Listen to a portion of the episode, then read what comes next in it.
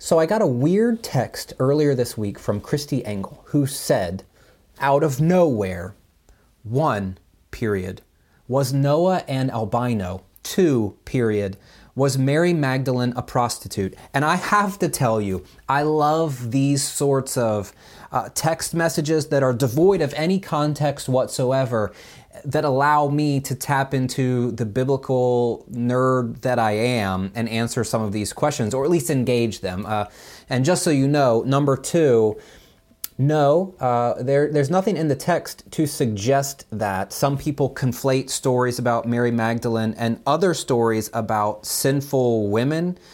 Um, although, even in those texts, the sin of the woman is not named.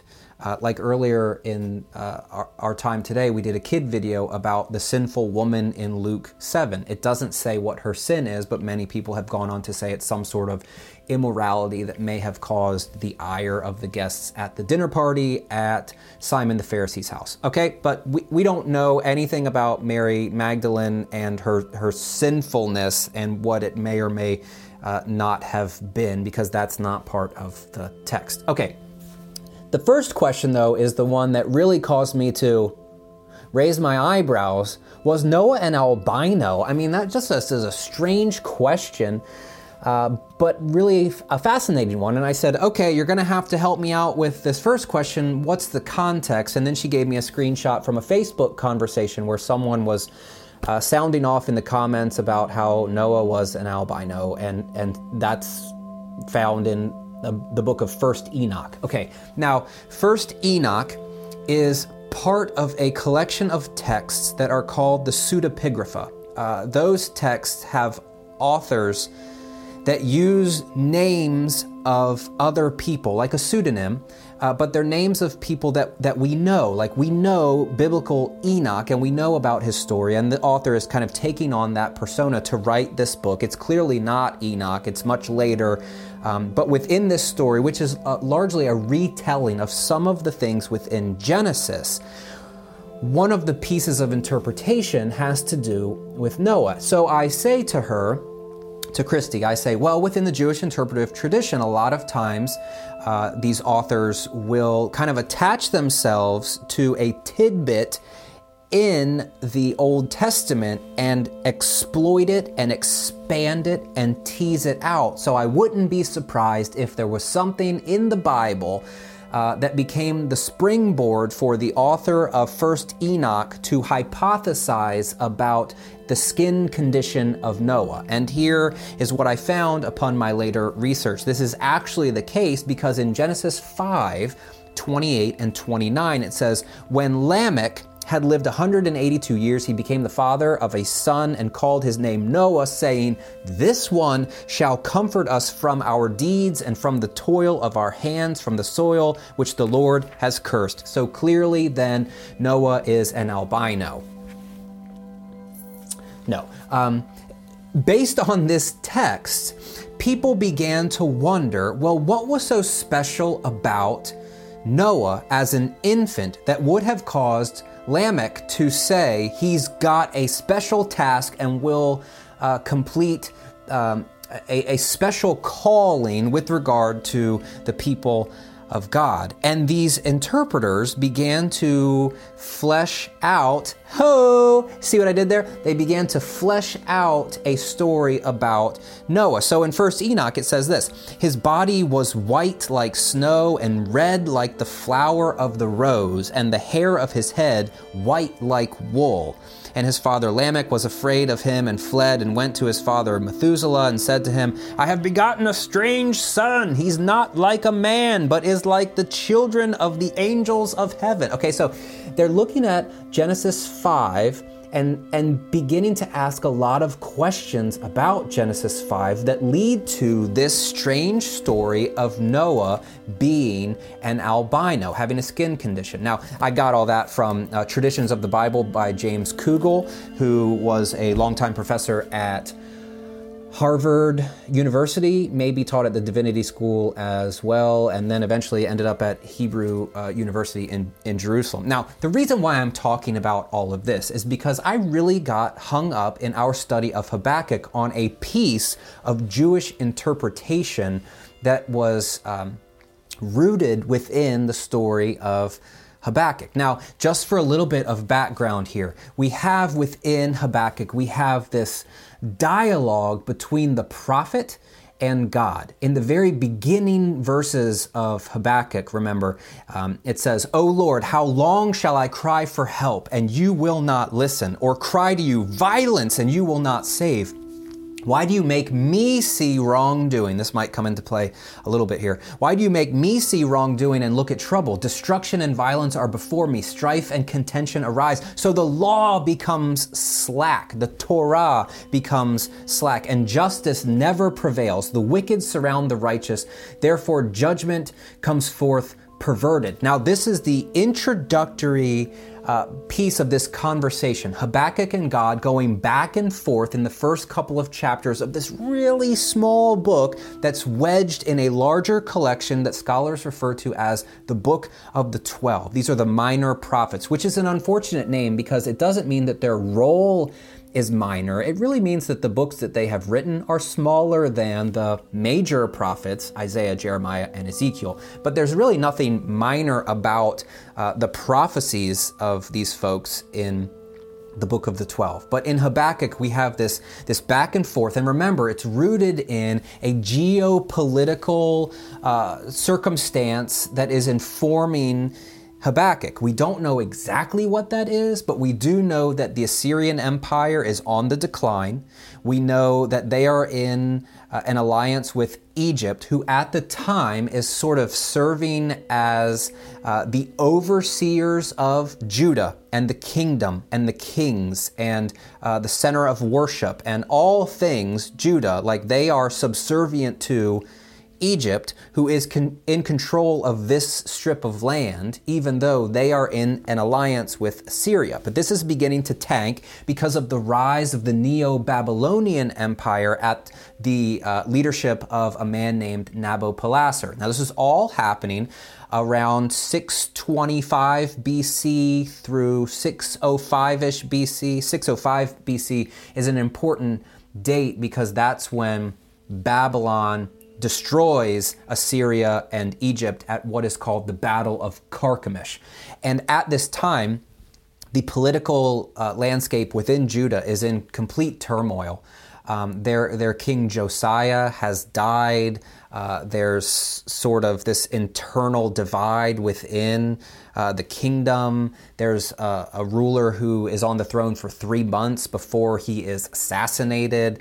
Egypt installs a puppet king that is to do uh, Egypt's bidding while in power. There's all sorts of things that are going on that lead Habakkuk the prophet to say, Violence injustice. God, you are not doing anything, which kicks off this dialogue. So last week we wanted to talk about how it's important for us in the midst of national unrest and our own individual anxieties to continue the conversation with God, to continue the dialogue, to be involved in the work of justice, yes, but also to include God through our prayers and through our laments and through our petitions that sometimes, a lot of times actually, come on behalf of other people. And in this moment, there are a few different groups that we are petitioning for as a community. And within, uh, for some individuals, they look different. But in this moment, uh, we can think of a handful of different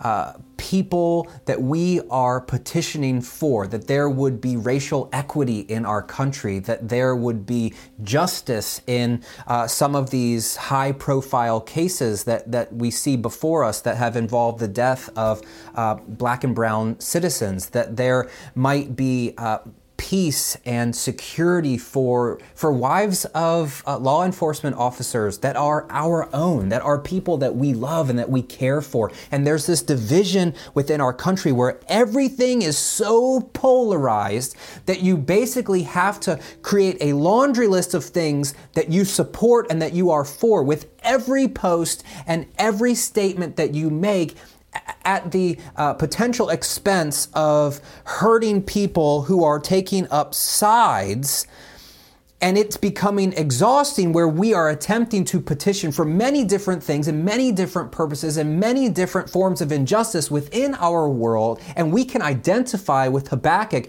but the tendency for us is to leave God out of it and to do all the work ourselves or completely shut down everyone else who disagrees with anything that we say at any moment on any subject and we are becoming a people uh, devoid of nuance and devoid of conversation, perhaps even in our relationship with God. Does that make sense? So we have Habakkuk who is going back and forth with God, starting off with a massive petition, a massive lament that within his moment, everything has gone to crap and God seems to be silent and he is calling God to task. Now, remember, last week we talked about how sometimes the response of God is lackluster or just really confusing, or I think for most of us, just kind of silent, uh, especially within our ecclesial tradition. Um, I don't think that we have a lot of people that, that hear from God. We have a lot of people that feel a leading or a, a moving of the Spirit, a prompting of the Spirit, but I think that we have less people who would say, I heard from God today and this is what God said.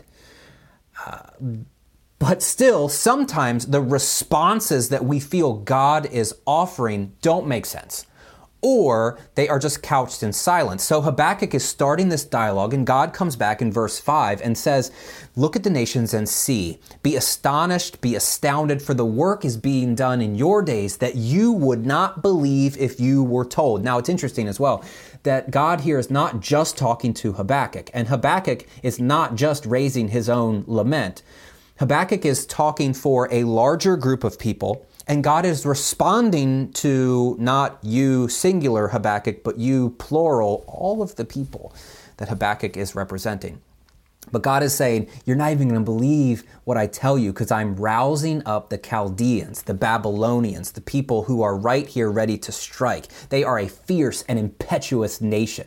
They march through the breadth of the earth. They seize dwellings not their own. Dread and fearsome are they. Their justice and dignity proceed from themselves. Their horses are swifter than leopards, more menacing than wolves at dusk. Their horses charge. Their horsemen come from far away. They fly like an eagle, swift to devour. Fly like an eagle. Did you get there? I, I did. As soon as that came out of my mouth, I went right there to the Steve Miller Band. I'm 97% sure Google that. They, they all come for violence, it says, with faces pressing forward. They gather captives like sand. At kings they scoff, and of rulers they make sport. They laugh at every fortress and heap up earth to take it. Sort of this, this image of a siege, uh, siege warfare, right? So you have a city that has uh, large walls, and then the Assyrians popularized this where they would just build up these ramps, these siege ramps, where they would take their siege engines. Sorry for all of the. Uh, uses of the word siege, uh, but they would kind of get into the city this way by just throwing a bunch of rocks and brick and, and sand and dust and creating this big ramp. This is this is uh, evidence in a lot of archaeological sites where you can still see the the evidence of siege warfare and how, how this was happening. It says, Then they sweep by like the wind, they transgress and become uh, guilty.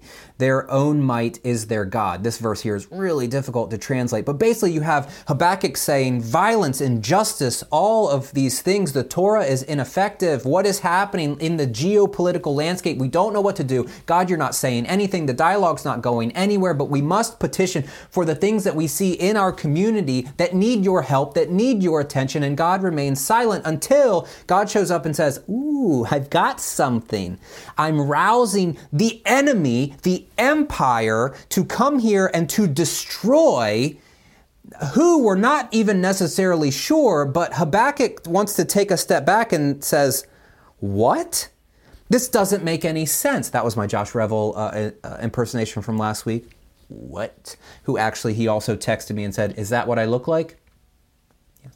Uh, so Habakkuk says, I what why would you do this? This is inconsistent with your character. You can't even look upon violence but yet you are empowering this, this, empire to come in and to destroy. God it doesn't make any sense. And then habakkuk goes into this long uh, response to God. Are you not from of old? He says, O Lord my God, my Holy One, you shall not die. O Lord, you have marked them for, for judgment, and you, O rock, you have established them for, for punishment. Your eyes, they're too pure to behold evil. You cannot look on wrongdoing. Why do you look on the treacherous? Why are you uh, bringing in Babylon to do your bidding here, God? It doesn't make any sense. And then after. Um, sort of talking through some of this and actually blaming God for, for some of this, Habakkuk gets to a place in the first verse of chapter 2. He says, I will stand at my watchpost and station myself on the rampart. I will keep watch to see what he will say to me, what God will say to me, and what God will answer concerning my complaint. Habakkuk responds to the word that God has given him that doesn't seem to make any sense. And Habakkuk has pushed back against this word, and now it says that Habakkuk will stand at the watchpost, will station himself on the rampart. And this is where I have kind of um, fallen into a piece of Jewish interpretation. Now, this isn't ancient Jewish interpretation. This is actually modern Jewish interpretation that I think it's fair to say would still be uh, informed by some of the practices uh, of, of ancient uh, rabbis in, in the past. This is um, a, a, uh, a, a rabbi who is teaching on this specific passage and sort of similarly to uh, what we saw in first enoch with this hook in genesis they are finding a hook in habakkuk for a much more modern understanding of what this looks like this this standing on the watch post this stationing on the rampart and i think it has some some interesting uh, connections with our specific moment in time. So, this is uh, a reading from Arlene Goldstein uh, Berger, uh, who, who comes back and, and says, based on this verse, I will stand my watch and station myself on the ramparts. She says, this this image evoked for me is that of women waiting on the parapets of their homes for their loved one to return from sea. They wait and wonder if and when and how. She goes on to say, and there might be uh, some pushback here, but just uh, just cut through that and get to the heart of what she's saying. She says, women are trained to wait. We wait to grow up when we are young, to fall in love, to find out or decide if children are in our future, to be pregnant or to miscarry, and to deal with both. As mothers, we wait for our children to return when they go out. As lovers, we wait for our loved ones. She talks about mothers who send their kids to school and wait for them to come home, which takes on all sorts of new resonances in this age with uh, school violence being such an uh, integral is not the right word, but a consistent partner to the education system is this ongoing and looming concern that something might happen. Either kids being violent with other kids, or God forbid, uh, some form of violence from outside of the walls going into the walls of the school. And for many moms, this is something where your waiting has taken on new levels of anxiety.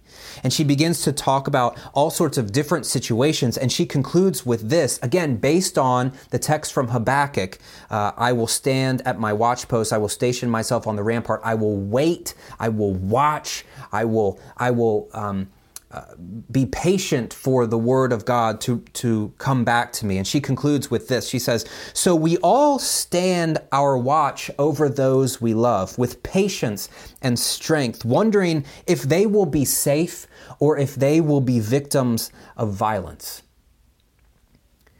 And we all wait for God's answer to Habakkuk's question, Ad Ana Adonai, which translates, How long? Lord. We all stand our watch over those we love. Now, clearly, uh, this is sort of using Habakkuk as a springboard for some other ideas that are germane to this idea of waiting. Habakkuk, though, is also uh, engaged within uh, the waiting for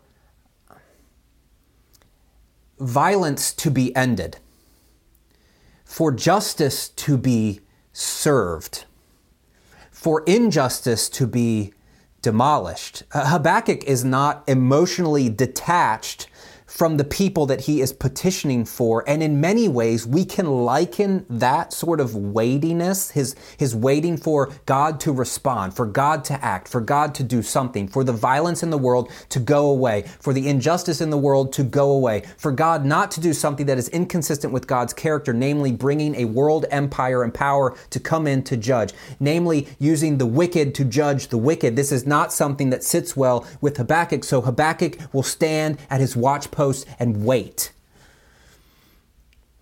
And for Arlene uh, Goldsteinberger, she says, We are all waiting and watching over those that we love. We are all petitioning God to be present, for God to keep violence at bay. We are all petitioning that justice would roll down like streams of living water, that, that injustice would be abolished and demolished and completely separate from what we are doing. We are all standing on the watch post. We are all stationing ourselves on the ramparts and we are crying out. And now this looks different for different people, and I want you to hear me.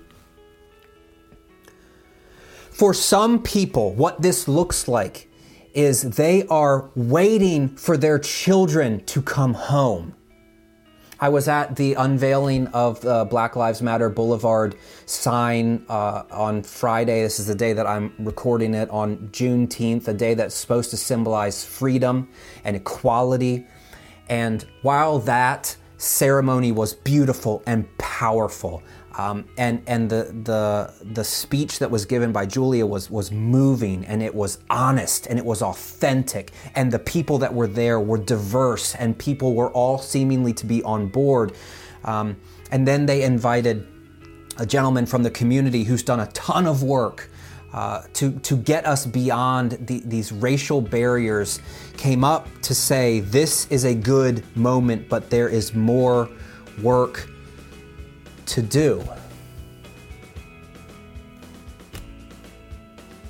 Because we still have black and brown moms who stand on the watch post and station themselves on the ramparts, waiting for God to, to ensure that violence will not befall their child.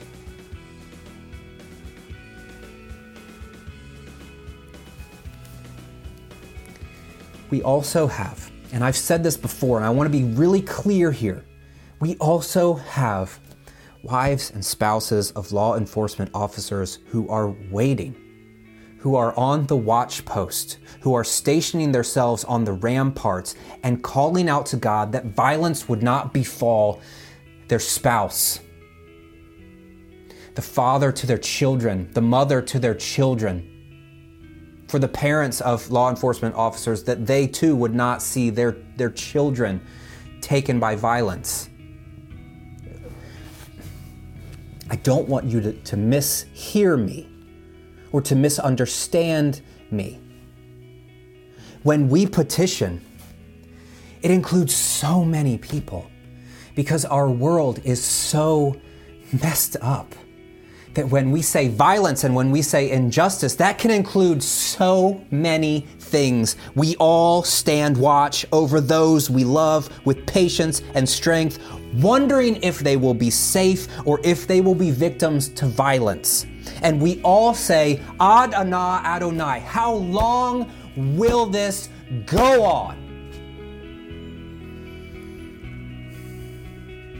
If we are only petitioning for one, we are not doing our job. If we are only singularly focused on one, we are not doing our job. As followers of Jesus, we should decry injustice at every level, in every place where it finds residence, in every systemic, uh, political, and even national or federal stronghold that is maintaining injustice, we should be crying out that it is over and abolished.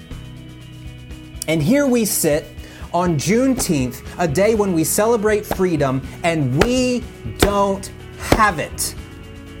It's not experienced by all in the same way. And TRP, I want you to hear this. We all stand watch over those we love. And we all, with patience and strength, wonder if they will be safe or if they'll be victims. And we all cry out, Ad Anah Adonai, how long? How long? As a minister, this has been ongoing. For, for my seven years, and I know that it's been ongoing for certain ministers 30 years or 40 years or 50 years or 60 years. It's ongoing. And like Habakkuk, we must stand and wait. We must also petition loudly. We must petition inclusively. We must, we must petition exhaustively for our black and brown brothers and sisters, for our friends and family who also may experience violence that is racially motivated or, or anger driven or, or who knows what else, how long, O oh Lord, we stand and wait and we will not stop petitioning until it's over. I'm not calling for you to be passive. I'm not calling for you to be actionless. I'm calling you f- to direct your anger and your hope to the liberating God who knows suffering more than many of us, who knows also what it's like to stand and watch over those that God loves with patience and strength, not wondering, but understanding and knowing that they were victims of violence. May we petition the liberating God.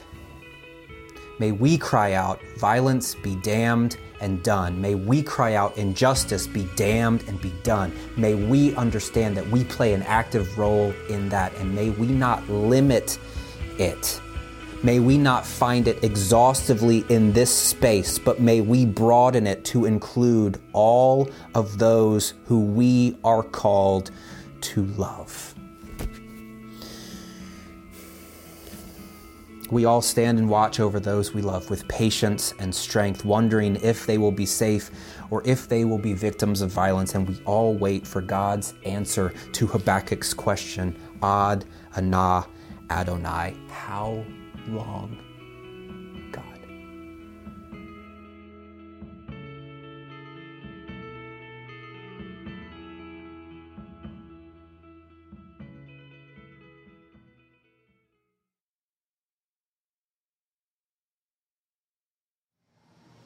Praise God.